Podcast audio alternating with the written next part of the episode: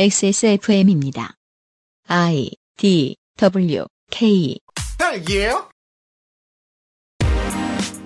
그 아실의 유승균 PD입니다. 라디오 진행을 해보면서 얻은 경험 중에는 메이저 방송계라고 대단한 노력과 성실한 검증을 모두가 하고 있지는 않다는 것이 있었습니다. 직업은 따분하고 귀찮으니까요. 그럼에도 메이저 업체들은 단연간의 경험과 상호 견제로 인해 안전장치를 마련하고 문제를 확인하는 사람들이 많이 있습니다. 최근 그들의 고용이 위험해진 것은 메이저로 들어가던 이윤이 대한 미디어로 빠져나가기 때문인데요. 검증 장치와 노하우만큼은 아직 흘러가지 않은 듯 합니다. 이번 주 헬마우스 코너의 이야기입니다.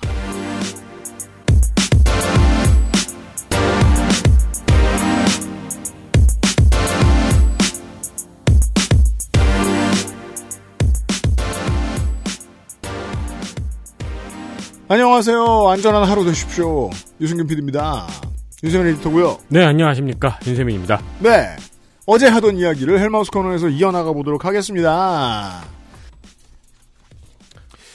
정리를 못 하겠어요. 헬마우스 코너는.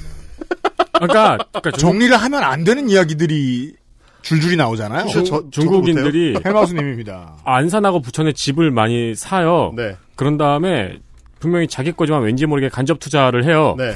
재개발을 하기 위해서. 네. 네. 그런 다음에 강원도에 차이나타운을 지어요. 네. 그래서 우리가 위험해요. 그리고, 네. 그리고 그 팩터 하나하나가 다 틀린 말이잖아요. 그러니까 안산 부천에 많이 산 것도 아니고 그렇죠. 강원도에 차이나타운을 짓는 것도 아니고 재개발 하지도 않아. 네. 이게 한국 전체에 올해 이슈가 되고 있는 외국인을 백인 아닌 위주로 혐오하고요. 부동산을 가장 신봉해요. 부동산이 남의 것이 되는 것이 견딜 수가 없어요. 어, 이 기본적인 그 상식의 범위를 가지고 있고요. 아방가르드한 배색을 가지고 있는 작품을 계속해서 감상하고 있습니다. 우리. 네. 잠시 후에 더 들어보시죠. 그것은 알기 싫다는 강력한 체내 흡수율 평산네이처 야왕데이 야왕나이트 피로 개선에 도움을 줄 수도 있는 간 좋은 나의 마지막 시도 퍼펙트 25 전화영어 마구 긁고 노는 케미하우스 애견 매트에서 도와주고 있습니다. 건강기능식품 광 여왕 데이트 어? 문제는 최대 흡수율 설명해서는 안 되는데 최대 흡수율 여왕 나이트 평산 네이처? 건강기능식품 광고입니다. 아, 자, 간존. 어? 이거 왜? 그 소리 그만 듣고 싶거든. 악화된 간 건강, 스트레스로 인한 피로, milk thistle과 홍경천 추출물이 함유된 간 좋은이 도움을 드릴 수 있어요. 간 건강, 간존. 헬릭스미스. 우리 아이들에게 꼭 필요한 거? 유해물질 안전기준 통과로 믿을 수 있는 미끄럼 방지로 넘어지지 않게 안전하게. 음식물을 흘려도 잠깐 실례해도 쓱 닦아주면 그만. 강한 내구성과 보건력으로 짓궂은 아이들도 거뜬하게. 어? 갖고 싶어? 사람과 함께, 동물과 함께, 케미하우스 애견 매트. 고양이를 키우는 집은 비싸고 귀한 카페트를 사지 않습니다. 미쳤어요? 네, 그건 비싸고 귀한 스크래처를 사주는 셈이거든요. 그렇죠. 그리고 그렇죠. 유사시에는 화장실도 돼요. 네, 가끔 스트레스를 받으면 화장실도 되죠. 네. 네, 토도 자주 하고요. 네. 반려견에도 좋은 매트가 필요합니다. 매끄러운 바닥에서 슬개골 탈구를 예방할 수 있는 그런 것들 말이죠. 그렇습니다. 케미하우스 매트를 살펴보십시오. 녀석들이 매트에 실내를 해도 가볍게 닦아낼 수 있습니다. 그렇습니다. 그리고 아무리 긁어도 웬만해선 상처가 나지 않는 강한 내구성도 있습니다. 그렇습니다. 6대 가소제, 7대 휘방, 휘발성 유기화합물, 8대 중금속이 유해물질 검출 안전 기준을 통과한 것은 큰 자랑도 아닙니다. 잘못된 문장이지만 네, 아무튼 그런 것이 안 나왔다는 뜻입니다. 네, 그 통과했어요. 걔네들이 통과했다는 게 아니라. 네. 그리고 집안의 인테리어를 해치기는커녕 오히려 돋보이게 하는 모던한 패턴의 디자인이 있습니다. 음. 러그형은 물론이고요. 접어서 보관할 수 있는 폴더형도 있습니다. 반려동물과 반려인이 함께 만족하며 사용할 수 있는 매트가 될 것입니다. 네. 액세스몰에서 케미하우스 반려동물 매트를 선택하세요. 전에도 몇 번 말씀드렸을 겁니다. 이게 깔려 있으면 어, 요가 매트 역할도 대신해 줍니다. 그렇죠. 네. 집에서 링핏을 하는 여러분. 네. 활용해 보십시오. 네.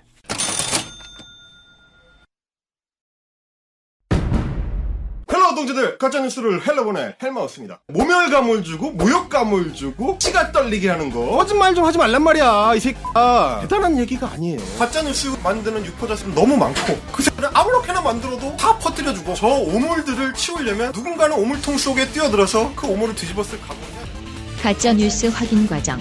헬마우스 코너. 팟캐스트 에디션.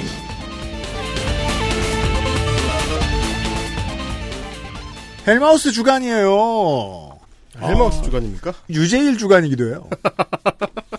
그 알실에서 듣고 왔습니다. 이런 댓글. 그럼요. 아니 그리고 고마울 수밖에 없는 게 저희 방송 최다 출연자인 홍성갑 주간도 아직 만들어진 적이 없거든요. 그건 그래요. 이런 분들, 그, 이런 분들은 이제, 아까 이제 안전장치 말씀을 해주셨는데, 음. 어, 이런 가짜뉴스 유튜버들은 안전장치가 뭔지를 모릅니다, 애초에. 그렇죠. 네, 그래서. 왜냐면 이제 방송 시작하기 전에, 어, 나 뚜껑이 안 열렸네? 이러면 큰일인데, 이렇게 생각할 거란 그럼요. 그럼요. 뚜껑이 제작 과정에서 애초에 빠져 있는 사람들이기 때문에 아, 그렇군요. 어, 거기에 대한 안전 장치로 제가 오늘 이제 자세한 얘기들을 좀 나눠보도록 하겠습니다. 네. 어제 이제 가판에 고리를 걸어가지고 백병전을 시작한다. 이제 이런 얘기를 드렸는데, 음. 자 이제 가짜뉴스 유튜버가 썰을 푸는 아저씨가 어, 가판에 고리가 걸렸다. 그렇죠. 라고 당겨. 판단을 판단을 하고 있습니다. 네. 당겨서 바짝 다가오고 있고요. 그리고 하나가 걸리면 그 다음에는 갑자기 이제 온갖 온갖 고리들이 와서 걸립니다. 음. 어, 그거를 다 이 백기를 붙였다라고 이제 판단이 끝나면 음. 그때부터는 마음껏 그야말로 마음껏 음모론의 날개를 펼치기 시작합니다. 칼을 아무렇게나 휘두릅니다. 아 급발진. 급발진을 합니다. 음. 급발진을 겁나 빠르게 엄청 멀리까지 합니다. 음. 자, 그래서 제가 이, 이- 오늘 첫 그 음성 파일은 조금 길게 잘라봤는데요. 음. 이게 뭐냐면 이제 사기꾼들 특유의 스토리텔링 이 여기에 들어있기 때문에 봅시다. 예, 나름의 맥락을 연결해 가면서 예, 화려한 발재간을 구사하는 예, 그런 대목입니다. 네. 그래서 한번 좀 길게 한번 들어보시겠습니다. 개발이었는데. 자, 아, 그리고 여러분 볼 게 있어요. 중국 유학생 7만인데 중국 애들이 7만 명이 여기서 우리나라에 공부하러 오고 오는 사람일 것 같아요? 자, 보세요. 자, 볼까요? 이, 이 문제가 어디서 발생한지 보여, 보여드릴게요. 정착하러, 온- 돈 벌러 오는 게 아니라 정착하, 이걸 보세요. 이게 여러분 대전략이라는 걸 생각을 해야 지금은 7만 명이죠. 지금은 7만 명인데 이 기세로 가면 20만 명은 좋게 넘겠죠. 그리고 지금 외국인 노동자가 300만이 필요, 300만이거든요. 지금 외국인 노동자가 여러분 300만입니다. 300만 조금 안 되거든요. 외국인 근로자가 100만 명 시대에 이렇게 주의한다고 했는데 지금 100만 명이 넘어갔다는 게 이민, 그러니까 100만 명, 그러니까 외국인 노동자, 외국인 근로자 수가 100만 명인데 외국인 체류자 이런 거 다 하면요 지금 300만 명이 넘어가고 있다고.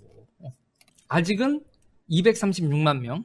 외국인 노동자가 100만 명, 외국 국내 체류 외국인이 236만 명. 전년 대비 8.6% 증가인데 이대로 가면 300만이 곧 넘어가요. 문제는 문제는 말이죠. 우리나라 국내 체류 외국인들의 비 중에서 50% 가까이가 중국 사람들이라는 거죠. 어. 자, 이대로요. 이대로 20년이 가면 이대로 20년이 가면 중국은요. 중국이 우리나라에 대전략을 세운 게 있어요. 2040년까지 우리나라에서 중국인 인구를 중국계 인구를 500만 명 이상이 된다는 얘기죠. 2000, 2040년에 이대로 가면 중국인 인구가 우리나라에서 500만이 넘어간다고. 어... 근데 지금 제가 듣기로는 무슨 말인지 모르겠죠. 이골인가 저골인가 헷갈려하는 것 같은데요.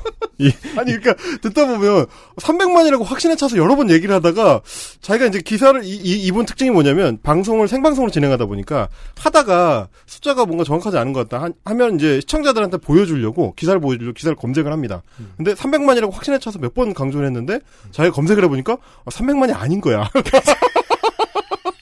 그래가지고 아 그런 거구나. 어, 계속 더듬어요. 그럼 아, 100, 어, 어, 찾아보니까 어, 외국인 노동자 100만 명밖에 안 되네. 그러니까 100만 명, 100만 명 하다가 다른 숫자 또 보니까 체류자는 또 236만 명이에요. 또 2018년 기준의 기록입니다. 이게 이게 왔다 갔다 하는 거예요. 지금 왜 왔다 갔다 하는 거냐면 자기가 어떤 자료 조사를 확실하게 한 뒤에 그래서 정리를 하고 나서 방송을 시작한 게 아니고 그렇죠. 맥락만 있어요. 본 순간 간 거, 간 거죠. 네, 맥락만 있어. 그래서 중국인 유학생이 한국에 엄청 많이 들어와 있고 그거와 더불어서 중국인들 자체가 한국에 많이 체류하고 있다라는 이미지만 가지고 방송을 시작한 다음에 중간중간에 기사 검색을 해서 보여주면서 썰을 풀려고 하니까 막상 검색을 해보면 자기가 얘기했던 거랑 다르거든. 그러니까 그러니까 엄청 더듬어요. 막 계속 절어. 막 이렇게, 이렇게 좀 따다다다 하면서 계속 조금씩 조금씩 이제 수정을 하는. 근데 그것도 되게 웃깁니다. 어, 곧 300만이 넘어간다고 강조를 하는데 어, 2018년 기준으로 해서 국내 체류 외국인이 236만 명이거든요. 네. 근데 236만 명하고 300명 사이, 사이에는 64만 명이 있어요. 이게 64만 명이 있단 말입니다. 파주시 전체 인구보다 많은 숫자의 갭이 있는데 곧 넘어간다고 이 통을 치는 거 자체가 아, 이분이 얼마나 이제 구라를 푸시는 종류의 인간인가. 혹은 이분이 얼마나 오래 사시는 분인가. 곳은 한 100년. 아, 유제일 더 그레이. 그렇죠. 어, 그렇죠. 그러니까 이제 제가 말씀드리지만 아, 디테일은 중요하지 않다는 거예요. 이 사람한테는 100만 명이든 236만 명이든 뭐 300만이든 이거는 중요하지 않고 시청자한테 계속 각인을 시키는 거. 중국인들이 어, 한국에 엄청 많이 들어와 있다. 그이 뿌리가 됐던 게 중국인 유학생들의 유입이다. 이런 식의 썰을 풀어서 사람들이 자꾸 자기한테 이제 따라오게만 하면 그것만 성공하면 디테일은 틀려도 상관이 없다. 그러니까 이제 중간중간에 계속 숫자를 바꾸고 헷갈리고 어 체류자인지 외국인 노동자인지 뭐 중국인인지 뭐 이런 거를 이제 용어를 계속 헷갈리고 막 뒤섞어서 쓰고 근데 이 너무 웃기네요. 네. 그 300만이에요. 300만입니다. 300만. 300만 조금 안 되거든요. 그러니까 100만 명. 아니 그리고 잠깐 쉬워요. 어, 그러니까 하면서 기사를 검색해 봤거든. 네. 그 따따따따 300만 안 된단 말이야. 따따따따. 그러니까 100만 명. 자기, 자기도 움찔한 거죠.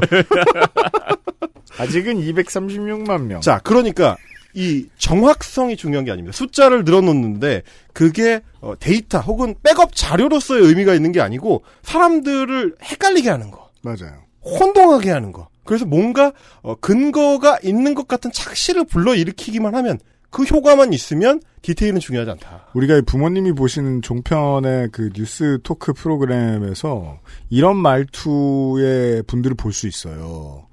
근거가 부족한데 핏대가 팍팍 올라가. 맞아요. 보통 보면 그, 그, 그, 헤어 세팅해 놓은 게 아침에 세팅해 놓은 게 살살 흔들리면서 이렇게 말씀을 네. 하시는 그런 분들이 계세요. 그런 분들 보면은 나는 짜증나는데 부모님은 이제 이미 배가 붙었기 때문에 말씀을 많이 들으시잖아요. 이런 패턴입니다. 숫자를 이야기하고 늘어난다, 정착한다, 불을 빼앗아 가고 우리나라를 지배하려 들 것이다 같은 이미지를 쭉 풀어놓는 건 제가 근저에 봤던 가장 닮은 건 어, 혐한 일본 유튜버들이에요. 음, 맞아요. 딱 똑같은 소리 하고 있어요. 그렇죠. 자이니치들에 대해서 이제 비슷한 얘기를 하죠. 네. 네. 자, 이런, 이런 맥락에서 보면은 이런 겁니다. 일단은 사실관계가 아예 제로인 건 아니에요. 한국에 들어와 있는 체류 외국인들의 숫자가 점차 늘어난다. 이 셋 중에 하나는 맞아. 아, 그거는 맞습니다. 그, 그 팩터 하나만 맞으면 숫자는 하나도 안 맞아도 상관이 없는 사람이기 때문에, 어, 그런 식으로 이제 논리 전개를 하는데, 자, 왜 늘어나는지 같은 거를 따져보지 않는 거죠. 체류 외국인들이 왜 늘어나느냐? 한국이 그만큼 선진국이 되어 갈수록, 그래서 글로벌화 되어 갈수록, 한국에서, 어, 일거리가 많고 돈을 벌 수 있는 가능성이 열리고, 그래서 뭐 영어가 통하거나 외국인들이 와, 들어와서 일할 때 여러 가지가 좀 제반, 제약 조건들이 이제 약해진다.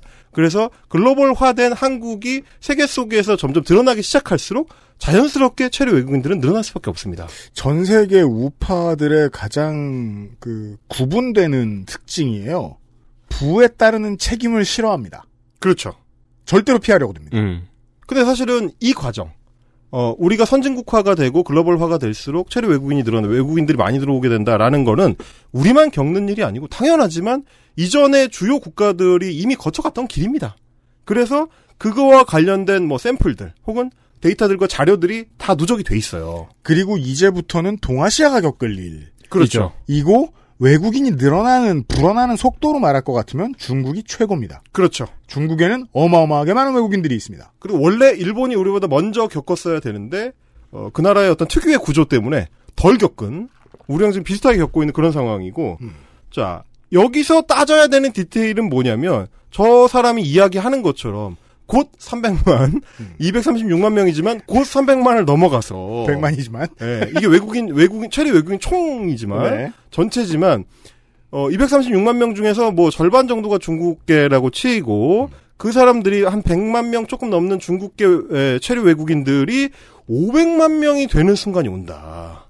라는 2040년이 되면 이대로 500만 명이 된다라는 얘기는 뭐냐면 어, 이걸 이제 은행 복리로 계산했을 때 그렇습니다. 아니 근데 연, 연이율 8%로 계산하니까 제가 그렇게 되더라고요. 연이율 연이율 8%는 나 8%. 국민학교 들어갈 때 연이율 8%. 아니 근데 500만 명은 충분히 될 것 같아요. 왜냐면은 네. 지금 이 사람이 네. 한 30초 사이에서 100만에서 300만으로 늘어났잖아요. 네. 그럼 이 다음에 500만이라고 그냥 얘기하면 되는 거잖아요.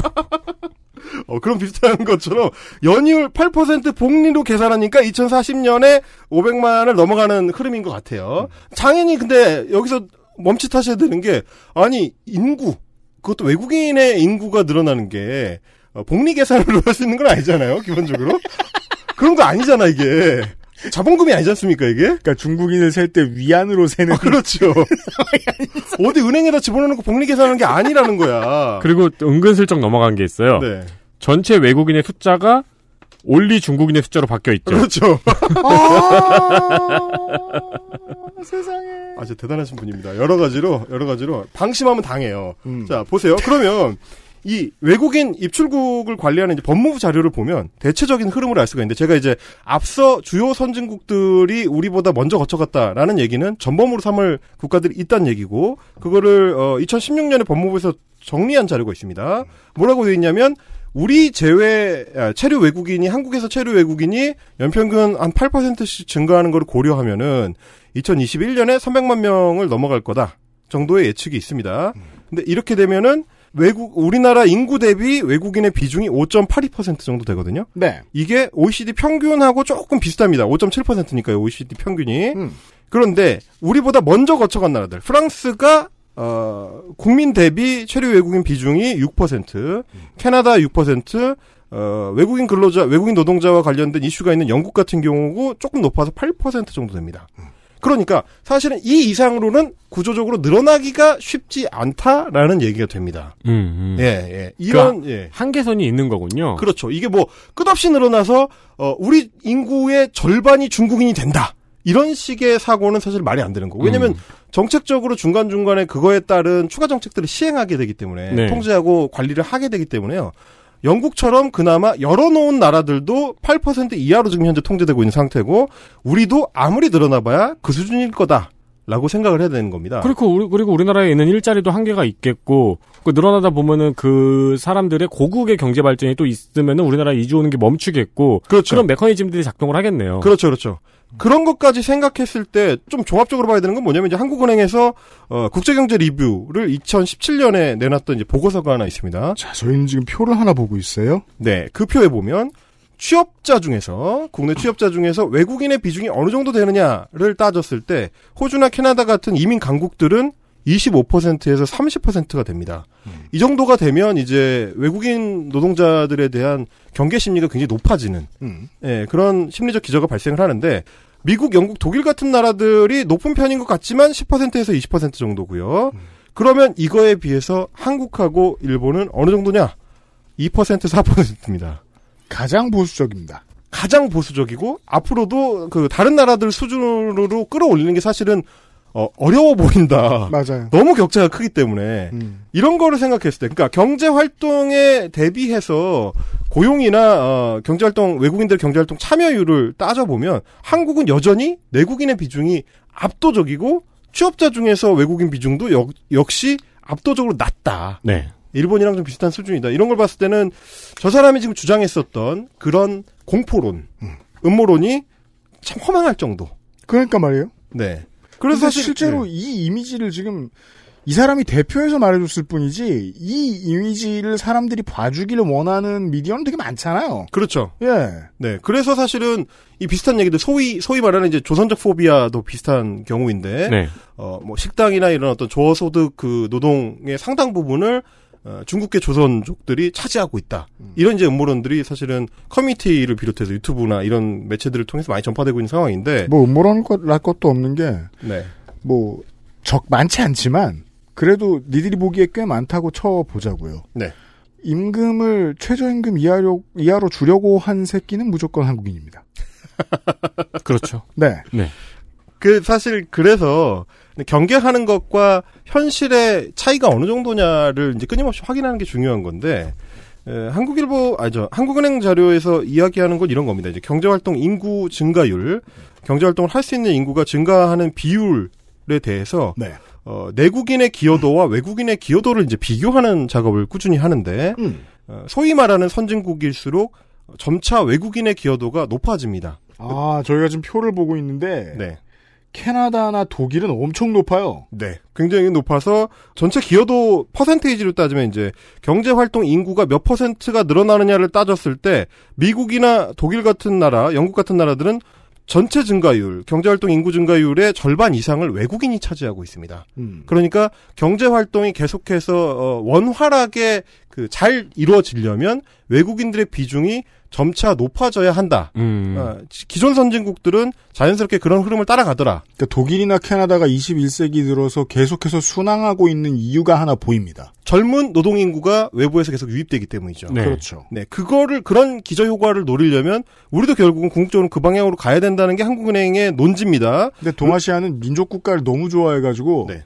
이게 나중에 불리하게 작용할 거예요. 그렇죠. 네. 그러다 보니까 뭐라고 지적을 하냐면 한국은행 같은 경우는 외국인 근로자 유입은 노동시장의 고령화를 완화시키고 국내 인력 조달이 어려운 저임금 업종이나 특수 전문 직종에 노동력을 공급함으로써 미스매치를 해소한다.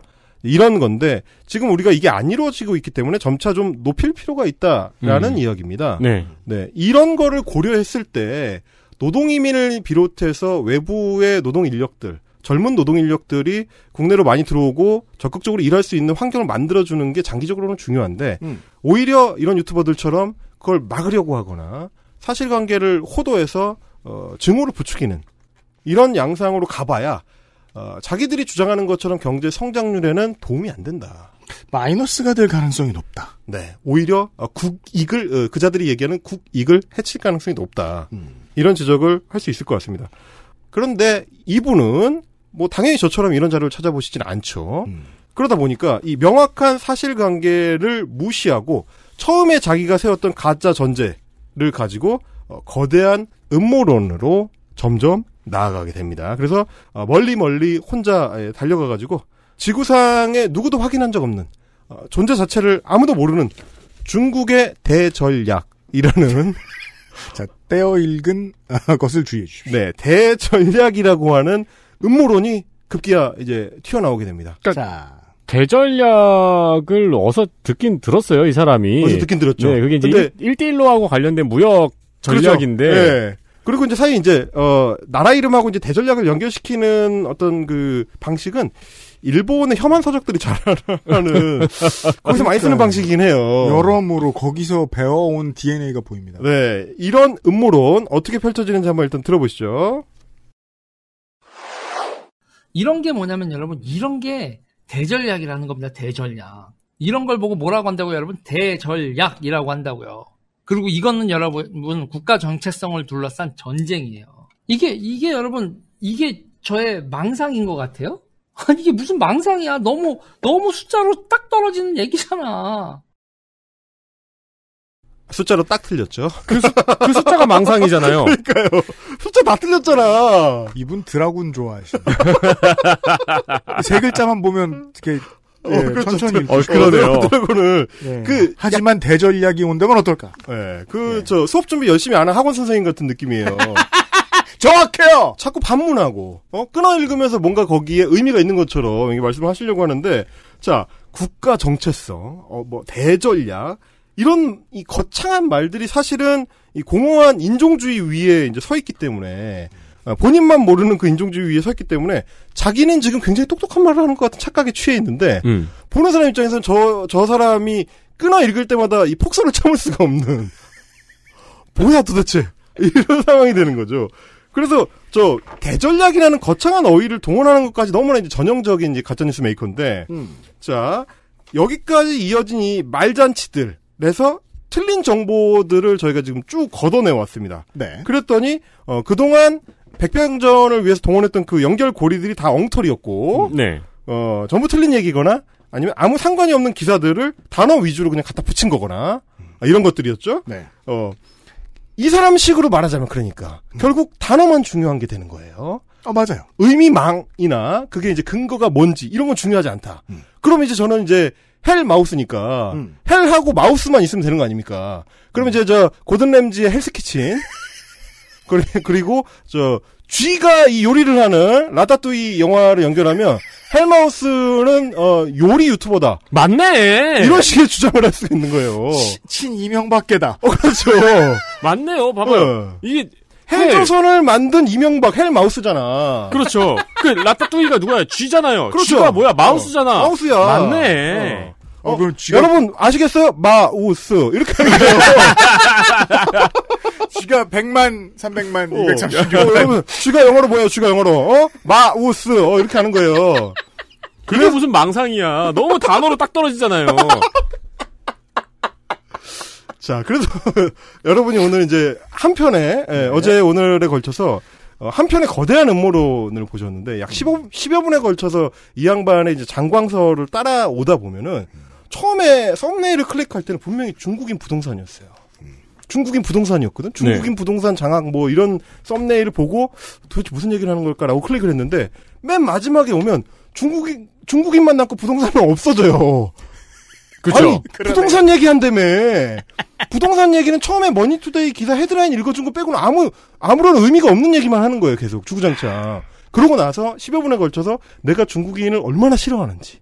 한국 사람들의 어떤 특정 한국인들의 마음의 기저에 중국인에 대한 혐오가 얼마나 깔려 있는지를 시험하는 말들만 끊임없이 쏟아내는. 음. 이게 그야말로 이제 양머리를 걸어놓고 어, 어, 개를 파는 개 고기를 파는 양두 구육이죠 이게. 그렇죠. 예. 네. 어, 여러분 뭐라고요? 양두 구육. 아, 이거 아니. 괜찮다. 이거, 이거 괜찮네 이거. 그리고 그리고 뭐 아무거나 하면 되네 이거. 여러분 저 우리가 지금 하고 있는 방송이 뭐라고요? XFFM. 그리고 저기 있어요. 그러니까 네. 자기가 모르는 거를 네. 화내면서 물어보면은 네. 자기가 모른다는 티가 안 나요. 그렇죠. 예를 들어 어. 아침 뭐 먹었어? 어. 이러면은 네가 오늘 아침 내가 차려준 밥을 먹었잖아라고 물어보는 것 같잖아요. 그게 사실 인류의 본능에 있어요. 네. 근데 이 본능을 혁파하지 못하면 늘 당하게 되는 거예요. 그렇죠. 아. 그냥 본능적으로 아 이렇게 하면 저 새끼는 쫀다라는 걸 알거든요. 어떻게? 넌 네가 뭘 잘못했는지 몰라? 어, 그렇죠. 그럼 미안, 미안하다고 야, 해야지. 몰라? 드라군. 예, 그럼 진다고 끌려 들어간다고. 회전을 벌일 때 처음으로 걸려 들어오는 그 고리를 예, 잘 쳐내셔야. 그러게요. 그러고 나서 판업선으로 밀어버리면 됩니다. 네, 첫 발에 안 속으면 안 속을 네. 수 있다. 안 넘어갈 수 있다. XSFM입니다. 딸기예요?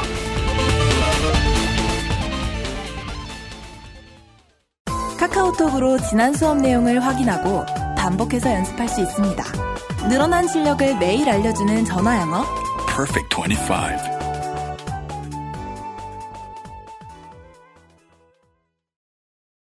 건강기능식품 광고입니다. 야왕 테이 에? 뭐요? 야왕 나이트 효소 반응 공정 ECS 공모 에? 그게 무슨... 야왕 테이 야왕 나이트 평산 네이처? 유해물질 안전기준 통과로 믿을 수 있고 반려동물이 더 좋아하는 케미하우스 애견 매트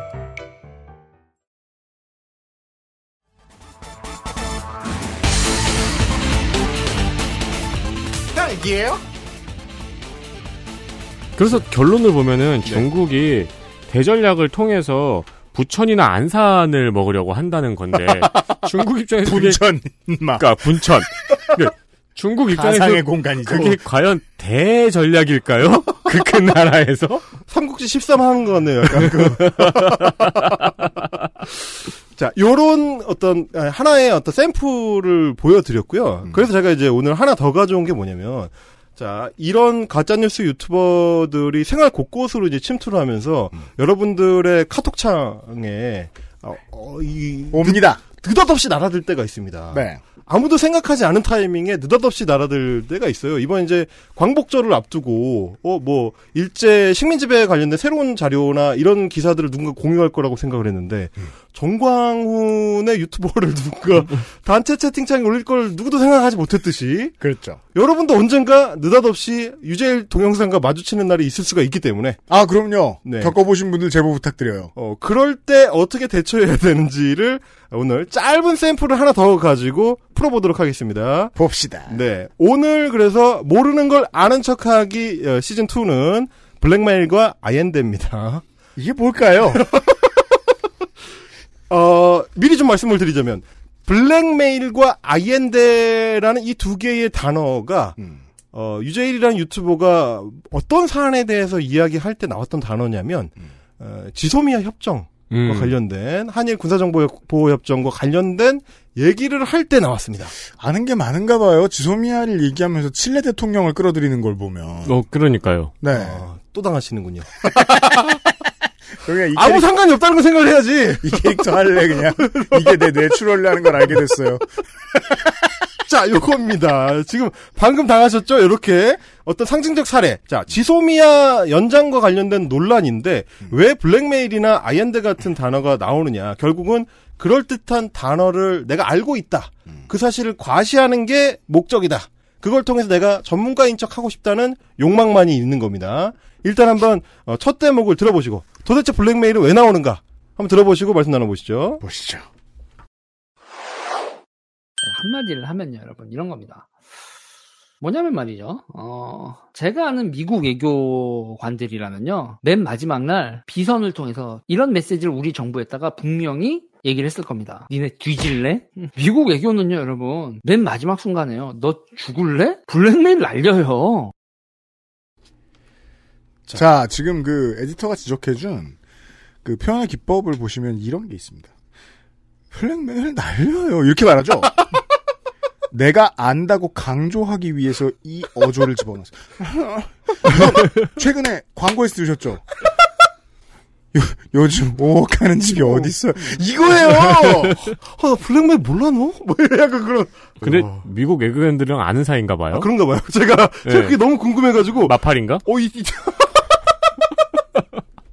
도대체 무슨 외교관을 얘기하는 건가? 뭐 무슨 하다못해 이제 자서전들 미국 외교관들은 이제 퇴임하고 나면 많이 내니까 국무장관 네. 출신들이 뭐 어, 수전 라이스도 내고 뭐 콜린 파월도 내고 올브라이트 내고 하니까 어, 혹시 그런 사람들의 자서전에서 봤던 내용이 이 뒤에 근거로 제시가 되는 걸까라는 부질없는 그 어, 그리고- 기, 대를 했는데 네, 마지막 날 비선을 통해 분명히 정부에 이런 얘기를 너네 뒤질래라고 했을 것이다. 네. 그냥 아무 생각 없이 제가 아무 생각 없으려고 애 많이 쓰는데 자꾸 실패하잖아요. 저 헬마우스 코너에는. 그래서 아무 생각 없어야지 이러고 제가 사전에 비선을 찾았거든요. 뭐라고 나온지 알아요? 네. 날아다니는 신선. 아 전우치 같은 거구나 전우치. 그러니까 전우치가 와서 전우치. 너 뒤질래 어. 하면 이게 사실 미국 뜻인지 아닌지 알기도 어렵고요. 비선이니까. 그렇죠 그렇죠. 간달프 더 화이트. 그래서 제가 그 궁금해가지고 뭐 이제 의미 그대로 해석을 해서 니네 뒤질래 혹은 너 죽을래라는 블랙메일을 청와대에 날릴 수 있는지 저도 한번 해볼까 싶어가지고 찾아봤는데 청와대 메일 주소를 찾을 수가 없어서 지금 현재 우리가 할 수 있는 유일한 방책은 청와대 청원을 넣는 것밖에 없다. 그렇죠. 이제 그런 그런 상황 정도인데 자 이 사람이 하고 있는 그 어법을 보시면 내가 아는데 내가 아는데 그렇죠, 그렇죠. 미국 외교관들은 어, 블랙메일을 날린다. 이 블랙메일이라는 용어는 사실은 이 사람이 굉장히 뭐 특별한 외교 용어처럼 지금 사용을 했어요. 그래서 따로 이 뒤로 해가지고 진심을 전달하는 어떤 방식인 것처럼 음. 외교가에서 이제 주로 쓰는 어떤 용어인 것처럼 얘기는 했지만 제가 오죽 저 궁금해가지고 이제 찾아봤습니다. 블랙메일을 보통 언제 미국인들이 쓰는가를 봤더니 온갖 때 씁니다. 온갖 때. 그래서 그냥 우리말로 쉽게 하면 이제 협박 정도의 공갈. 의미인 건데, 네. 네, 공갈 협박 이런 건데 이를테면 제일 자주 쓰는 게 오히려 이제 외교가보다는 M&A 기업 간의 M&A를. 할 때, 음. 인수합병을 할 때. 아 이렇게 하시면은 우리랑 협상 못해요라는 거를 전달 의, 사 전달할 때 블랙메일이라는 말을 쓰더라고요. 음. 그런 어떤 협박 혹은 아주 일반적인 의미로는 이제 스토킹할 때. 네. 에이, 뭐 문자 메시지를 보내가지고 협박한다든지 음. 이런 경우에 이제 블랙메일이라는 용어를 쓴다. 그러니까 뭐 말은 뭐냐면 저 사람만 알고 있는 특별한 외교 용어가 아니라는 얘기입니다. 대단치 않은 용어예요, 저게. 네. 그런데 그거를 블랙메일이라는 단어를 쓰면서 미국 외교관들은 비선으로 이런 협박도 하는 사람들이다. 라는 메시지. 그거는 여러분은 모르고 나는 안다. 그렇죠.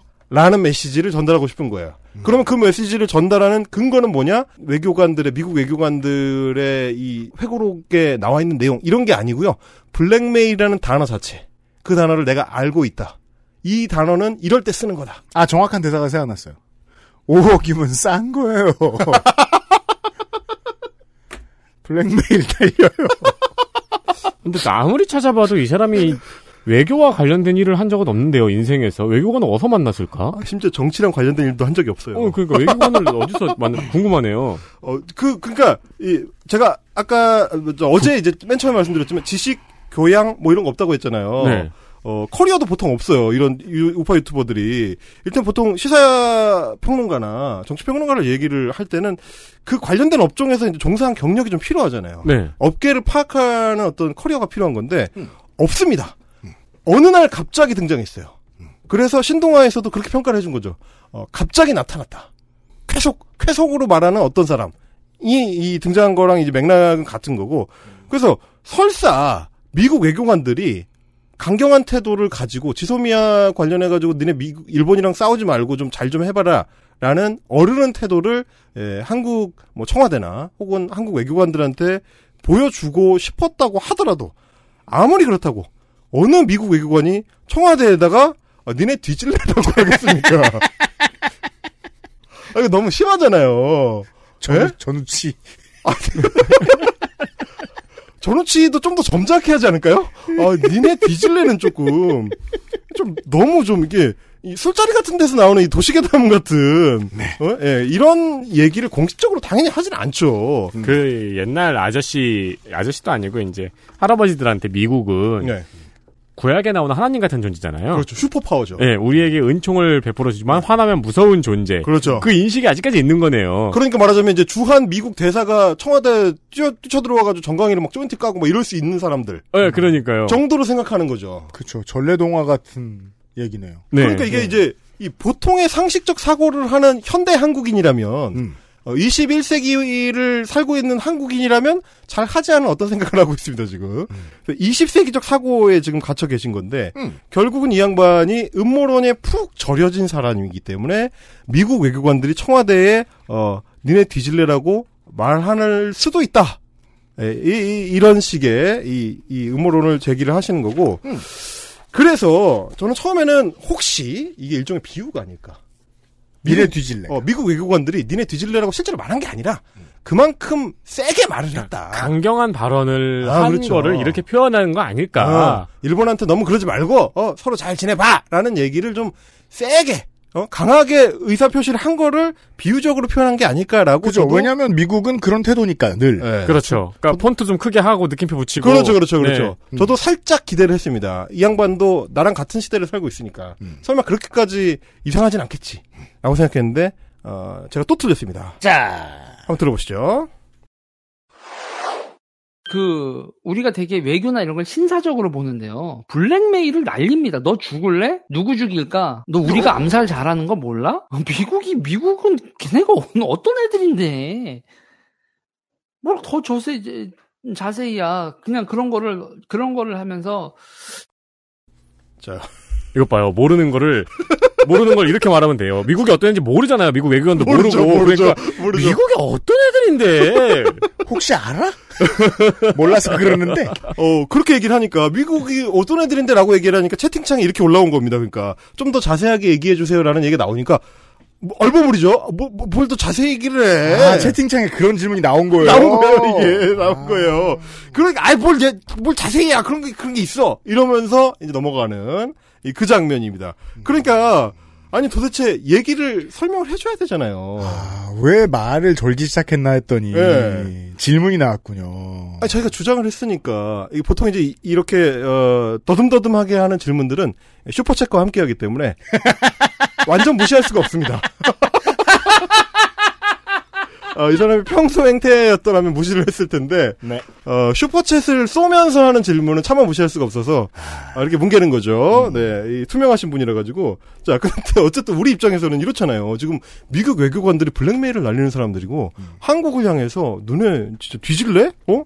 심지어 뭐라고 하느냐? 너 우리가 암살 잘하는 거 몰라? 이건 뭡니까? 구체적으로 죽이겠다는 협박이잖아요. 그러니까요. 어? 구체적으로 죽이겠다는 협박을 할 정도면 좀 아, 자세히 얘기를 해줬으면 좋겠는데 어떤 일이 있었는지 아시는 게 있으면 좀 알려주시는 게 이제 시사평론가의 의무일 것 같은데 어 그런 얘기는 안 해주고 아 그런 게 있어 라고 하는 거. 그리고 암살 잘하는 걸 아셨어요 원래? 아니요. 암살을 했던 사례가 있나요?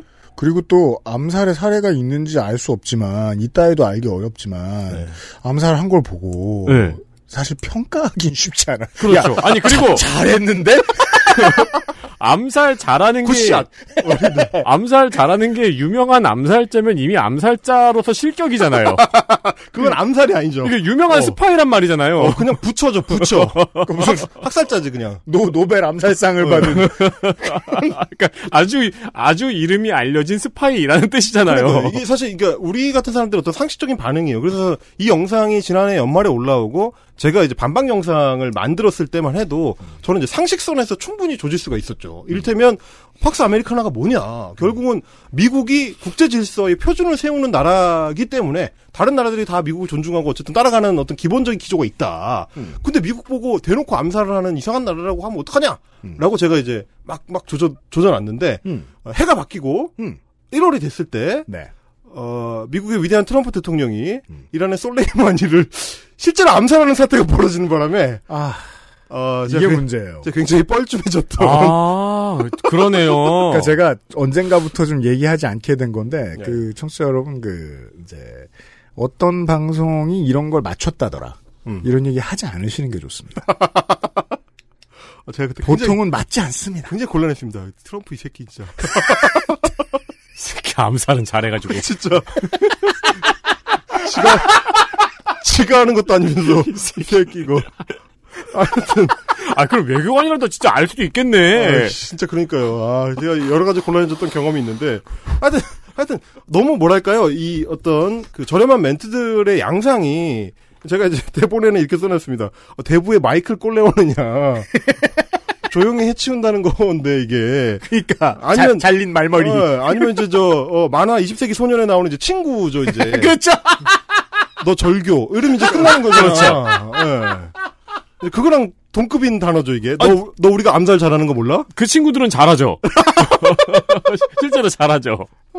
아무튼, 아무튼 그렇습니다. 이게 말하자면 이게 어떤 연장선에 있는 건데요. 아까 이제 신동아에서 그 NL 까는 남자라고 소개를 했던 유재일이라는 사람이 사실은 그 어떤 데칼코마니처럼 예전에 이제 80년대에 어, 소위 미국 제국주의라면 이제 치를 떨던. 그러니까 저도 그 얘기 하고 싶었어요. 그 네. DNA도 어딘가에 남아서 흘러다녀요. 그렇습니다. 그러니까 미국이 하는 무- 모든 것을 알파부터 오메가까지 다 반대해서 음. 어떤 것을 싫어한다고 치죠. 어떤 것에 알파부터 오메가를 다 반대로 해. 그럼 나는 어디가 있죠? 이게 특징이죠. 그렇죠. 내가 유실돼요. 음. 이게 남아서 모든 걸 반대하는 사람으로 바뀌어요. 음. 그러니까 모든 걸 반대하는 사람을 발전해요. 전향에도 마찬가지로 내가 전향하기 전에 좋아했던 모든 걸 다 반대하게 되는 거예요. 그렇죠. 네. 그래서 사실은 이게 어 NL적 사실 음모론에 더 가까운 건데 어, 물론 유재일 씨는 본인이 이제 PD 운동권 이었다, PD 출신이었다라고 주장을 하시지만 어, 제가 봤을 때는 운동권은 아니었던 것 같다. 약간 예, 그 그래서 외에 이제- 저, 저 선배들이 네. 몇번 술 사줘보고 그렇죠. 쟤는 안 되겠다. 부르지 말자. 예. 근데 이제 한 두 번 술 마셔도 나는 출신이다라고 말할 수도 있습니다. 그래서 이제 본인이 이야기하는 것처럼 스타크래프트를 좀 열심히 하신 분이 아닌가 뭐 그런 정도로 생각을 하게 되는데 사실 이제 이런 태도가 전형적인 유튜브 가짜 뉴스를 만드는 사람들의 행태입니다. 있어 보이는 척하고 자기가 다 아는 척하고 굉장히 단정적으로 말을 하는데 실제로는 근거를 대질 않아요. 그리고 정치평론가시잖아요. 네. 미국은 암살 말고 다양한 방법이 있습니다. 그렇죠, 그렇죠. 네. 훨씬 더 효과적인 방법들이 많죠. 더 멀리서 더 작은 버튼을 누르는 다양한 방법이 있습니다, 미국은. 그러니까 굉장히 내용이 이- 어떻게 보면 좀 텅 비어 있어요. 이게 뭐 일종의 이제 정치 혐오인 건데 자기가 정치 평론가라고 하면서 실제로는 평론을 하지 않고 주장만 하는. 네. 그래서 외교 활동이라는 게 무슨 단순한 어떤 힘의 과시 그것뿐이고 어? 명분이나 원칙이나 무슨 교환 조건이나 이런 건 없다. 이게 아주 옛날식 외교론이고 아주 옛날식 약육강식론. 어, 1800년대에 통하던 얘기죠 이게. 그런 얘기를 가지고 와서 거기에 맞춰가지고 미국이 그냥 그냥 깡패다 미국이. 어? 미국이 한국보다 힘이 세니까 청와대를 향해서 이런 식의 막말 협박을 할 수 있는 그런 존재들이다.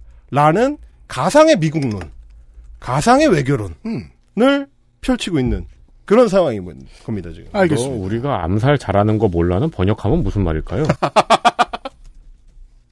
그러니까 이게 그 웰이야 나이스야 유재 유재식으로 번역하면 유노 와라민이죠. you don't know, you don't know we are good at assass- assassination? 어, 그쵸. 그러네. 네, 그렇네. 딱 맞네. 아 직역이군요. 아니 그냥 그걸 번역해 쳐봤어요.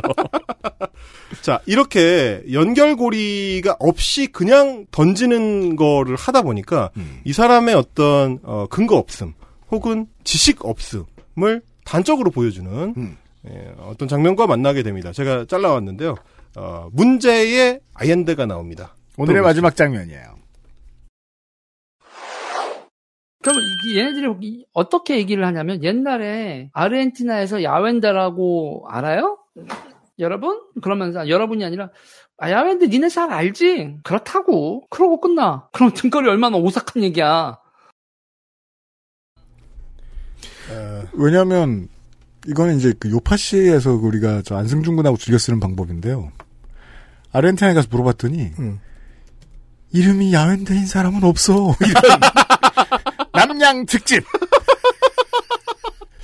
누굴 말씀하시는 어, 이게 사실은 무슨 얘기냐면, 미국 외교관들이 청와대에 전화를 해가지고 이렇게 얘기한다는 거예요. 야, 니네, 어? 옛날에 아르헨티나에서 야웬데라고 있어. 그거 알지? 니네 야웬데? 어? 어? 아, 그렇다고. 야웬데, 어? 그렇다고. 이렇게 얘기하면 청와대 입장에서는 실제로 그런 말을 들었다고 치, 치면, 뭔 말이지? 라는 생각을 할 수밖에 없어요. 왜냐면, 그러니까 헬마우스와 비슷해집니다. 일단 찾아봐요. 그렇죠. 누구신지. 아르헨티나 야웬데를 찾으면 아무것도 안 나옵니다. 이, 게 제가 실제로 찾아봤는데 아무것도 안 나와요. 왜냐면, 어, 그런 유명한 사람은 없어요. 야웬데라는 사람은 없어. 이게 단어가 딱 두 개 나온 건데, 아르헨티나하고 야웬데가 나왔는데 둘 다 틀렸습니다. 둘 다 틀렸기 때문에 나오질 않는 거예요. 자, 자, 여기서 궁금한 건, 그러면, 여기서 내가 헬마우스다. 음. 여기서 뭘 찾아야 돼요? 야, 야위였는데를 빨리 건가? 그러니까, 아르헨티나가 요즘 네, 야위여서. 칠레인 줄 알았다. 아, 그렇죠. 야위, 모든 나라는 야위면 신뢰가 되죠. 야윈 아르헨티나의 대통령. 야웬데. 야윈데가 돼야 되는 거 아니야? 야, 야위 얻는 데를 줄인 거죠. 아, 이게 너무 슬픈 사실인데. 그러니까 저는 어, 이런 이 영상들을 마주할 때마다 최대한의 노력을 기울여서 이 사람들을 선회를 해줘야 되거든요. 아, 이런 의미로 이런 발언을 했겠구나라고 추측해가지고 제가 논리를 부여를 해줘야 되는데, 아예 없는 단어는 논리를 부여를 해줄 수가 없어, 처음에. 그래서, 아, 이건 아마도, 아이엔데를 틀리게 헷갈리셔가지고. 아, 어떻게 따라하는지 알겠어요. 네. 암살당한 사람을. 그렇죠. 남미로 범위를 늘렸어. 네, 그렇죠. 비슷한 발음, 아, 그러면, 어, 아르헨티나니까 남미 쪽에 대가 들어가는 뭔가 그런 사람이면 이제, 아, 아, 이렇게 추정을 하는 거죠. 아마 이제, 어, 피노체트 쿠데타. 그건 이제 그렇죠. 물론 이제 미국이 사주를 한 겁니다만, 네네. 피노체트 쿠데타로 살해당한 칠레의 대통령, 살바도르 아옌데. 아, 맞았어. 를 얘기하신 것 같다. 그렇죠. 아르헨티나가 야위여 보인 거야, 칠레처럼. 그러니까요. 칠레 하면 생각나는 암살당한 사람은 아, 아옌데였어요. 근데 아, 아이엔드는 사실 암살은 아니잖아요. 살해당했죠. 살해당했죠. 네네네네. 쿠데타 군한테. 그리고 네네네. 미군한테 살해당한 것도 아니죠. 예, 그 이제 쿠데타 군한테 당한 거니까. 네. 아르헨티나의 야웬데라고 하면서 정치 평론을 하는데도 사람들이 열광을 하면서 어, 수백 수천 명이 그 동영상을 즐겨 보고 있다. 이 사실이 정말 안타깝지만 이분은 기초적인 정치 관련된 학습이 너무 부족한 사람이라는 걸 이 장면에서 딱 알 수 있거든요. 왜냐면 외래어를 이렇게 두 번씩이나 완전히 틀리게 발음한다는 거는 이 단어를 제대로 몇 번 접해보지 않았다는 거거든요. 그 사실은 책을 어, 남미의 혁명사와 관련된 책들을 좀 읽어본 사람이라면 반드시 칠레의 살바도르 아이엔데를 만나게 되고 그 단어를 자주 접하게 되고 하다못해 어 저 영화라도 좀 챙겨본 사람이라면 살바도르 아이엔데가 남미의 운동권들에게 어떤 의미가 있는 존재인지를 알 수가 있는 건데 그러면 자꾸 발음을 하게 되니까. 아이엔데를 야웬데라고 발음을 할 리가 없는데 몇 번 접해보지 않았기 때문에 보고 읽어도 못 읽는 거죠 보통. 이렇게 되면. 이것은 이 저 몽테스키 등의 법칙이죠. 그렇죠. 우리가 지난 시간에 배운 그래서 몽테스키 왜, 왜? 10, 인이 되는 거죠. 자, 이런 문제들, 이런 문제들을 같이 생각을 해봐야 되는 겁니다. 제가 이제 지난 시간부터 쭉 이어왔던 단어들의 문제, 리츠, 사모펀드, 뭐 대전략, 블랙메일, 야웬데까지. 어, 아, 채, 어, 예. 이런 그런- 이런 실수 좀 몇 개 더 해줬으면 좋겠네요. 재밌네요. 이거 뭐 예를 들면 뭐 옛날에 슈레딩거라는 고양이가 있었어 이런 거 있잖아요. 아, 그건, 그, 그렇게 하면 안 되죠. 어, 옛날에 슈레더라는 고양이가 있었어. 슈레, 아, 슈레더라는 개가 있어야 돼요. 아, 그래서 다 틀려야 돼요. 아, 그래서 이제 평행 우주에서는 닌자 거북이들이 고양이하고 싸우고 있는 거죠. 근데 고양이는 그 상자에 없잖아요. 아무튼 슈레더잖아. 하수도가 아니고 상수도고, 뭐 이런 식으로. 왜 없는데 그 거북들이랑 싸우느라고 그런 거 아니야? 그렇죠, 그렇죠. 피자가 아니라 치킨을 먹고. 그렇게 돼야 되는 거죠. 그래서 이런 어떤 이 단어를 용어를 동원하는 거 그리고 이제 체류 외국인이 뭐 100만인지 200만인지 300만인지 뭐 건축물 매매 건수가 뭐 몇 건이니 하는 숫자들 이게 결국은 다 듣는 사람 보는 사람의 어, 정신을 산란하게 만들고자 하는 네. 레드선을 향한 흔들리는 시계추 같은 겁니다 이게 음, 결국 그렇게 해서 사람들의 눈을 혼동을 시키고 야바이 판을 펼치기 시작하기 위한. 그러니까 우리는 제가 지난 시간에 말씀드렸듯이 어, 처음 던져지는 그 고리부터 의심을 해라. 그래서 그걸 걷어내면 이 야바이 판이 이 훤히 눈에 보이기 읽힌다. 시작해요. 예, 그렇습니다. 맞아요. 그래서 이 양반이 어 이 손이 안 보인다고 하면서 이렇게 손을 이렇게 확확확 하는데 다 보이는 슬로우 모션으로 보게 되는 예, 그런 경험을 하실 수가 있습니다. 제 동거인이었던 친구 중에 유일하게 음, 어, 점 보는 걸 좋아하면 하던 사람이 있었어요. 네. 그 친구가 저를 데리고 갔어요 점집에 몇 번째 방송에서 말씀드린 적 있었을 거예요. 강남구 역삼동의 뭐 아파트였어요. 아 으리으리해요. 음. 야, 씨, 들어가는 순간부터 생각했어요. 와, 점만 보는 게 직업일 텐데 이런 집이 있구나. 집으로 갔어요. 아직 영업 개시가 안 됐나 봐요. 네. 한복을 안 입으셨어요. 음. 뭔가 필라테스나 이런 데 갔다 오셨나 봐요. 그 워너비 뮤직비디오의 스파이스 걸스 같은 옷을 입고 계세요. 조금 큰 추리닝 바지에 그 top. 네, top은 그냥 반팔티. 음. 온 몸을 다 하셨어요. 비싼 데서 하셨어요. 아, 네. 네. 많이도 하셨구나. 그 시간도 없으시도록 바쁠 수도 있지만 아무튼 속눈썹도 문신하셨어요. 음. 섬세하신 분이군요. 네. 속눈썹도 문신을 해요? 그런 그냥 눈. 눈썹이 아니고? 네. 아, 아이라인? 네, 아이라인 문신을 하셨어요. 그리고 또 제 눈에 들어온 건 오- 오른쪽 새끼 손가락에 그 피어싱이었어요. 저 뭐냐 손톱에. 아, 손톱 피어싱이요? 네. 아프겠다. 다양한 아니요 아니요 그 안 아픈데 그냥 손톱 끝. 아, 네. 예. 음, 음. 참그 돈을 알차게 잘 쓰고 지내는 사람이구나. 음. 네. 또 너무 많이 피셨기 때문에 음. 목소리만 들으면 나보다 훨씬 어른인데 반말하는 게 어색하게 느껴질 정도예요. 음. 참 돈을 잘 썼군 이런 생각을 쳐다봤어요. 음. 무슨 고리를 던지려나가 궁금해지는 거예요. 이렇게, 이렇게 보니까 21세기형 점집이니까. 예 공부를 계속 하지 그랬냐는 말을. 진짜 정말 마음속으로 탁 쳐냈어요. 내 공부 계속했으면 여기 왔겠냐? 이 차림이겠냐? 그리고 이따위 건달같이 생긴 새끼랑 왔겠냐? 야. 그 경험을 말씀드리는 거예요. 예. 첫 번째 쳐내니까 판이 보여요. 예. 예. 아, 부정할 수 없고 틀릴 수 없는 것들 얘기하는구나. 네.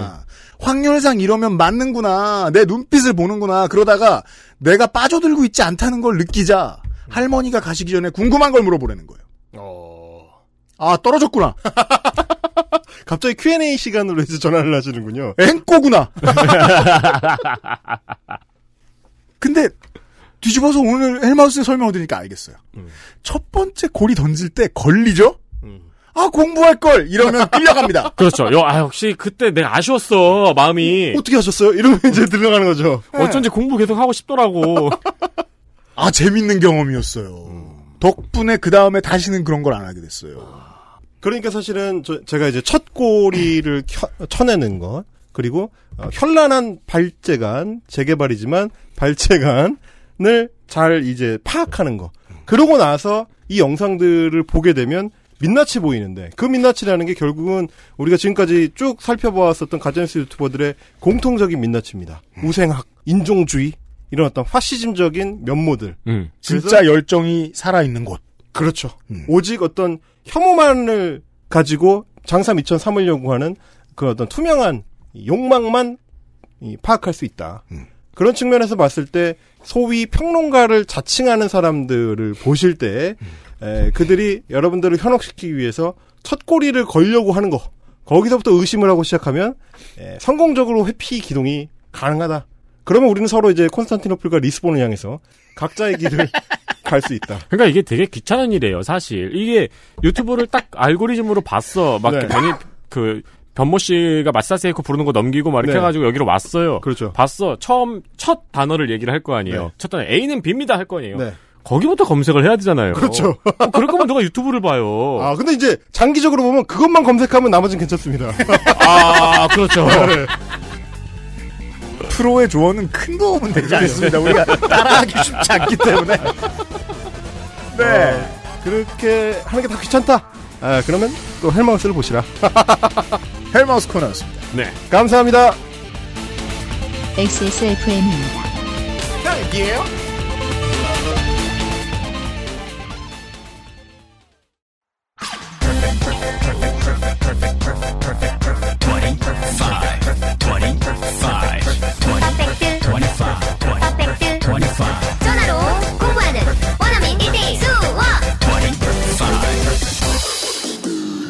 Don't you call Perfect 25?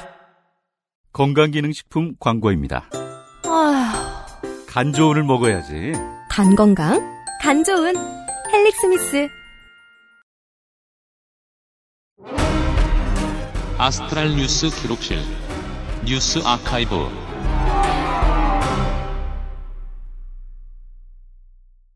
뉴스 아카이브입니다. 이거 참 뉴스 아카이브 같은 그, 그, 뭐냐, 컨텐츠 하는 데서 많이 나오는 얘기인데 한동안 못 봤던 것 같아요. 새롭네요. 네, 아, 원래는 제가 그, 베니그노 아키노 의원의 피살과 이제 그 필리핀의 people people power. Power, 네. 네. 그리고 소련의 8월 쿠데타와 이를 막아낸 시민들의 이야기를 준비하려고 했어요. 옛날에는 people power란 단어 안 쓰고 그냥 필리핀 혁명 이런 식으로 많이 말하기도 하고 그랬어요. 네. people power라는 말이 무서웠나 봐요. 근데 이게, 이게 민중들의 힘으로 국가의 뭔가를 막아낸 일들이잖아요. 음. 전부 다 역사를 바꾼. 근데 이게 쓰다 보니까 이게 시위를 주도한 정강원 목사에 대한 헌정처럼 쓰여지더라고요, 점점. 그렇죠. 온신에서 지금 오프라인으로 사전 예약도 받았는데. 어, 그렇죠. 이게 TPO가 중요한 건데 TPO가 아주 안 좋은 사연이 되더라고요. 그럴 때가 있어요. 네.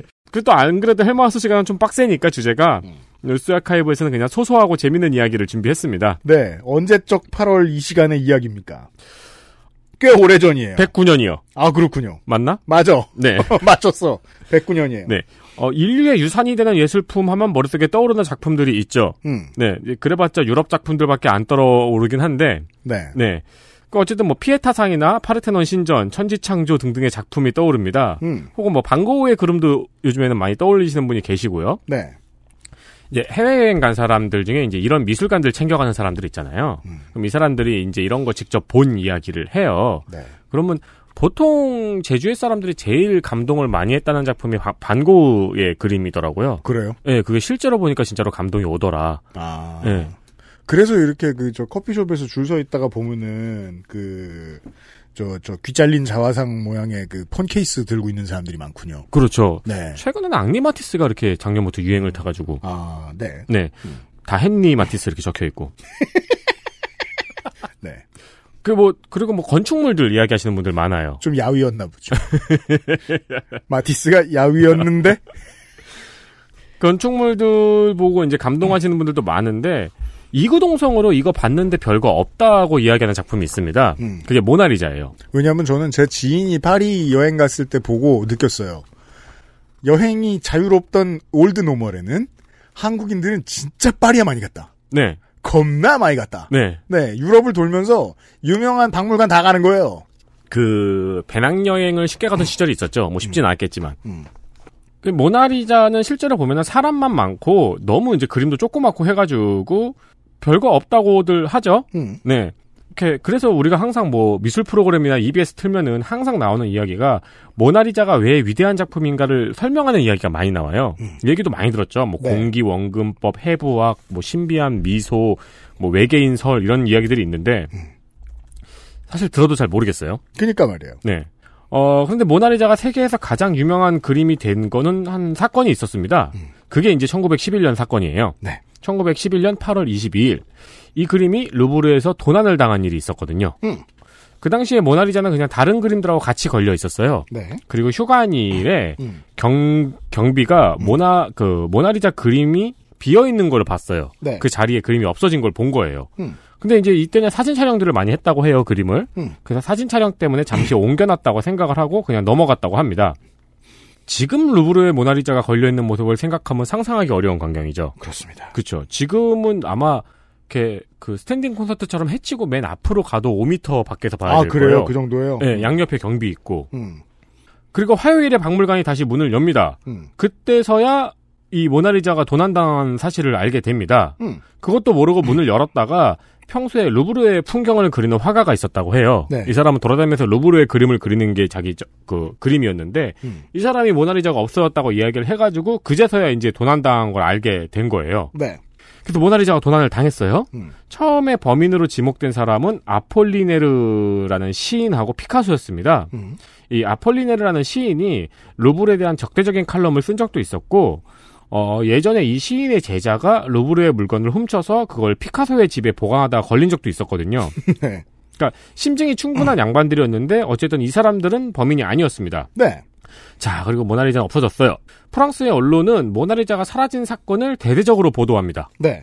루브르의 보안 문제를 지적하기도 하고요. 그렇죠. 어, 이제 와서 모나리자가 얼마나 아름다운 작품이었는지를 추억합니다. 언론은 늘 비슷합니다. 네, 그리고 뭐 정권의 문제를 지적하는 언론도 있었고요. 언론은 비슷합니다. 그때 사람들도 페이스북에다가 이거 저 정권 때문인데 네. 왜 교회 탓을 하고 있냐고 그렇죠. 뭐라고 했을 거예요. 영국 때문이라고 했을 수도 있어요. 아니 중국. 그리고 경찰이 수사를 아무리 해도 그림이 돌아오지를 않아요. 음. 그러니까 뭐 범, 범죄 조직 개입설, 정부 개입설, 외계로 돌아갔다는 설 등등 여러 가지 설들이 있습니다. 음. 이 모나리자가 도난당한 뒤에 루브르는 일주일 동안 문을 안 열었거든요. 네. 근데 다시 문을 열자마자 모나리자의 빈자리를 보기 위한 관람객들이 이어졌습니다. 그렇군요. 신기하게도. 음. 그러니까 수천 명의 사람들이 몰려오더니 갑자기 모나리자의 빈자리를 보고 눈물을 흘리거나 꽃을 헌화합니다. 음. 그러니까 있을 땐 모르더니 없어지고 나서 언론에서 계속 이야기를 하니까 갑자기 모나리자가 프랑스의 소중한 재산이 된 거죠. 그렇군요. 이때 모나리자의 주가가 확 올라갑니다. 음. 한편 훔쳐간 도둑은 어디서 뭘 하고 있을까요? 지금은 알아요?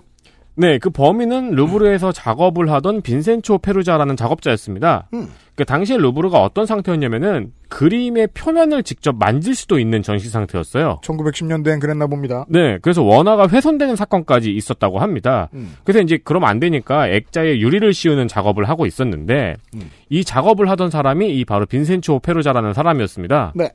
어떻게 훔쳤냐면은 그냥 빼서 둘둘 말아서 옷 속에 가지고 나왔대요. 음.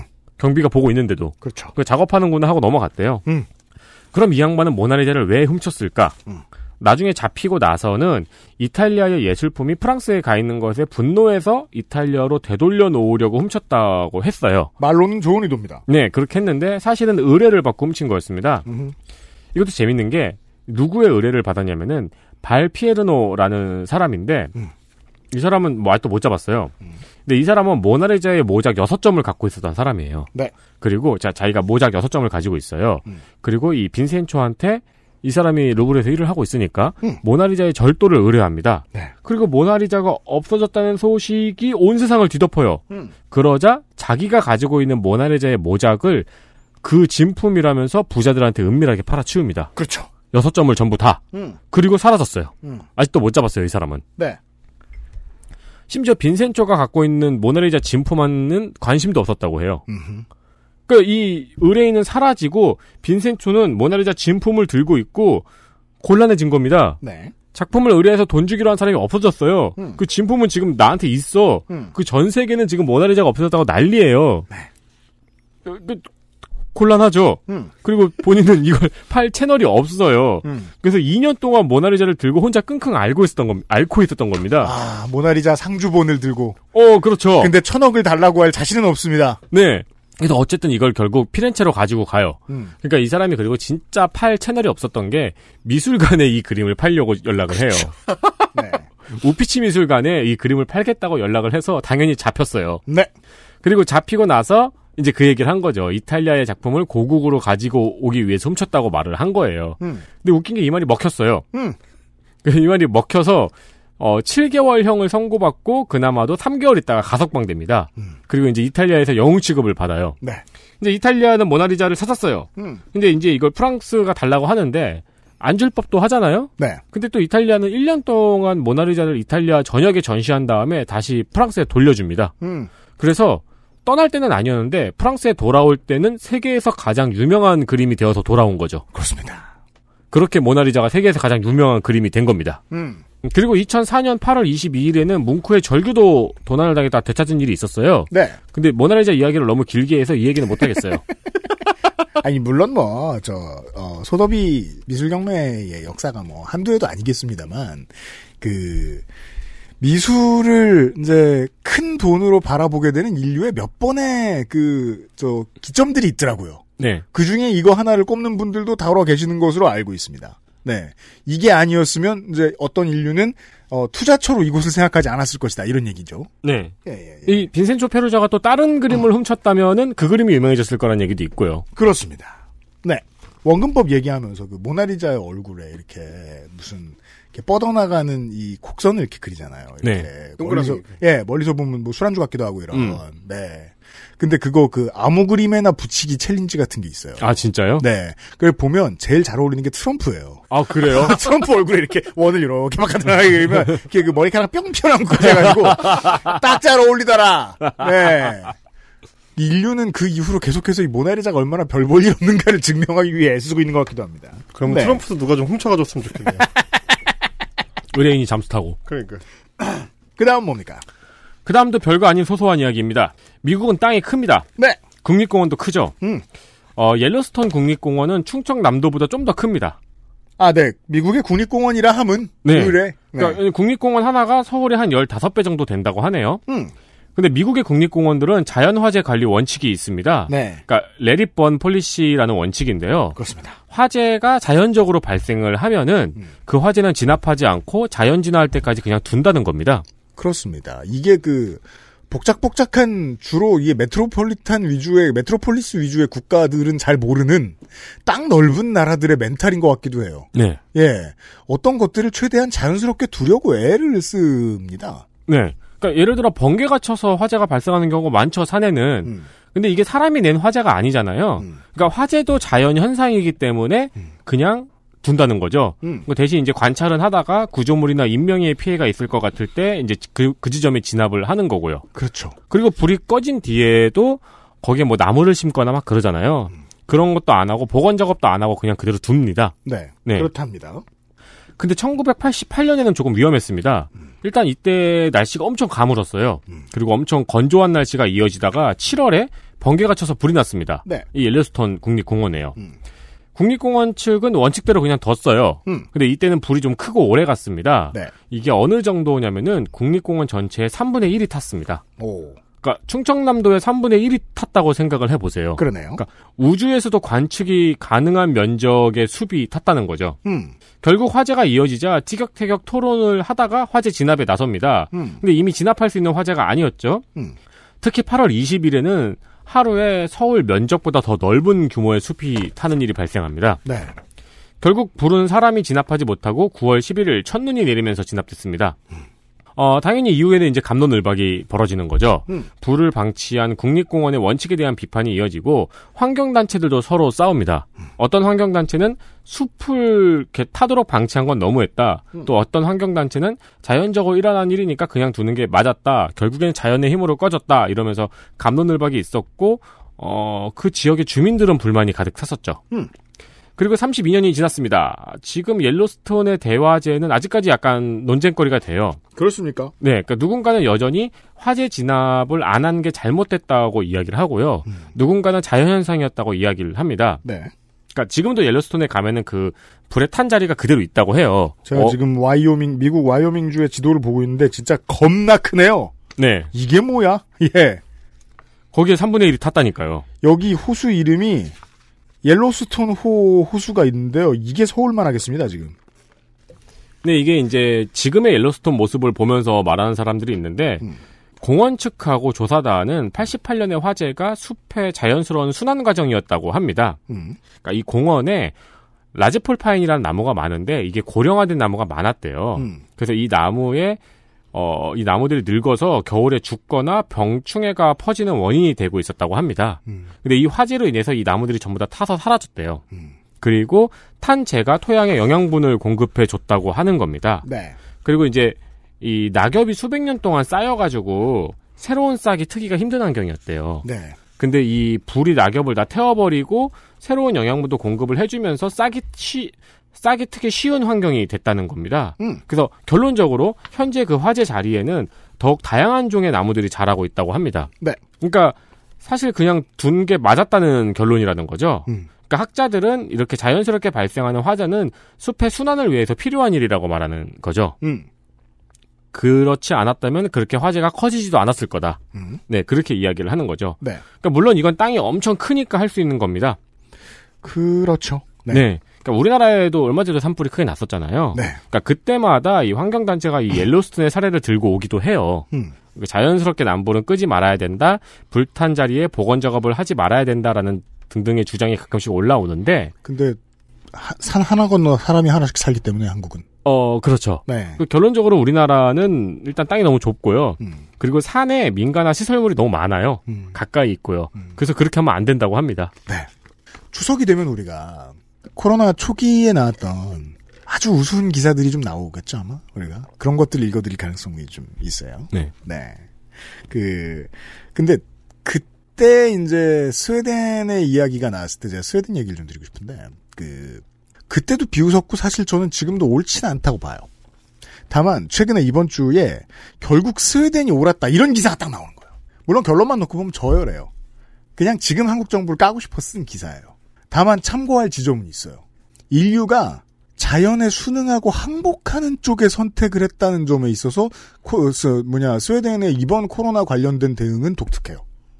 물론 유럽에는 그런 정서가 있긴 있습니다. 지금 이, 이 미국의 레리펀 팔러시처럼 예를 들면 이번 그 코로나가 돼서 독일의 어떤 도시에서는 그 아, 한두 도시가 아닌 걸로 알고 있는데 많이 많이들 참고한 걸로 알고 있는데 동물원을 유지할 비용이 안 되니까 그냥 먹이사슬 순서대로 상위 포식자한테 준 어. 동물원에 있던 식구들을 네. 그런 동물원이 나타난 적이 있었어요. 어떻게 하면 자연의 법칙을 따를까를 고민하는 거죠. 음. 예. 그리고 이 레리펀 파우스가 설명해 주는 건 자연의 법칙을 인간에게 해 안 될 때까지 우리 동네에 오지 않을 때까지만 따르자. 라는 거거든요. 네. 그리고 스웨덴의 방역 법칙은 그것마저도 좀 깬 거고요. 인간을 상대로 한 이런 질병이 퍼지고 있구나. 인간도 어느 정도 마을을 내어놓자. 인간도 자연이다. 예. 이건 병사가 아니라 자연사다. 근데 그걸 가지고 한국 정부를 깔 수는 없습니다. 사람은 죽으면 안 된다는 원칙을 더 위에 올려놨을 뿐이잖아요. 그렇죠. 네. 그 자연과 인간의 대결은 보통 이런 고민을 나중에 가지고 올 텐데 그런 지점에 있어서는 앞으로 이 얘기를 많이 하면 좋을 것 같아요. 왜냐하면 자연에게 내버려 두죠. 그러면 결과를 아는데 너무 오래 걸립니다. 네. 그러니까 네. 더 크게 보면 돼요. 이- 이 인간이 이렇게 진화한 것도 자연 법칙이에요. 그 진화해서 인간이 대응하는 것도 자연 법칙이고 이렇게 다 죽을 거예요. 그래도 이러- 이러다가. 그래서 제가 제일 좋아하는 그 자유방송을 봐도 봐도 너무 재밌는 게 그 히스토리 채널에 나오는 인류 멸망 500년 후 뭐 이런 거예요. 네. 예. 한 시간 후에 뭐가 없어지고, 두 시간 후에 뭐가 없어지고, 열흘 뒤에 모든 다리가 없어지고, 뭐 이런 거 있어요. 네. 예. 재밌죠, 그거. 재밌어요. 그런 날도 오겠지 뭐, 생각합니다. 네. 뉴스 아카이브였고요 어, 내일 이 시간에, 우리가 이 재밌는 유튜버를 만났잖아요? 해전에 능한? 네. 그, 소말리사, 소말리아에서 온 듯한? 좀 능하지 않지 않았나요? 아니, 13만 명 걸렸잖아, 지금. 13만 대군을 이끌고 다니고 있어요, 나름. 다 했는데, 내일은 뭐냐? 해마우스님하고 잠깐 토론을 하다가 너무 좋은 아이템인 것 같아서 유튜브에 들어가 보지 않은 언론인은 이해할 수 없다. 유튜브에 들어왔는데 언론인이 아니었다면 또한 이해하기 힘든 이런 이슈를 준비했습니다. 토요일에 다시 뵙죠. 유세민 에디터하고 유승균 PD였습니다. 헬마우스 코너로 돌아올게요. 안녕히 계세요. XSFM입니다. I D W K 딸기예요?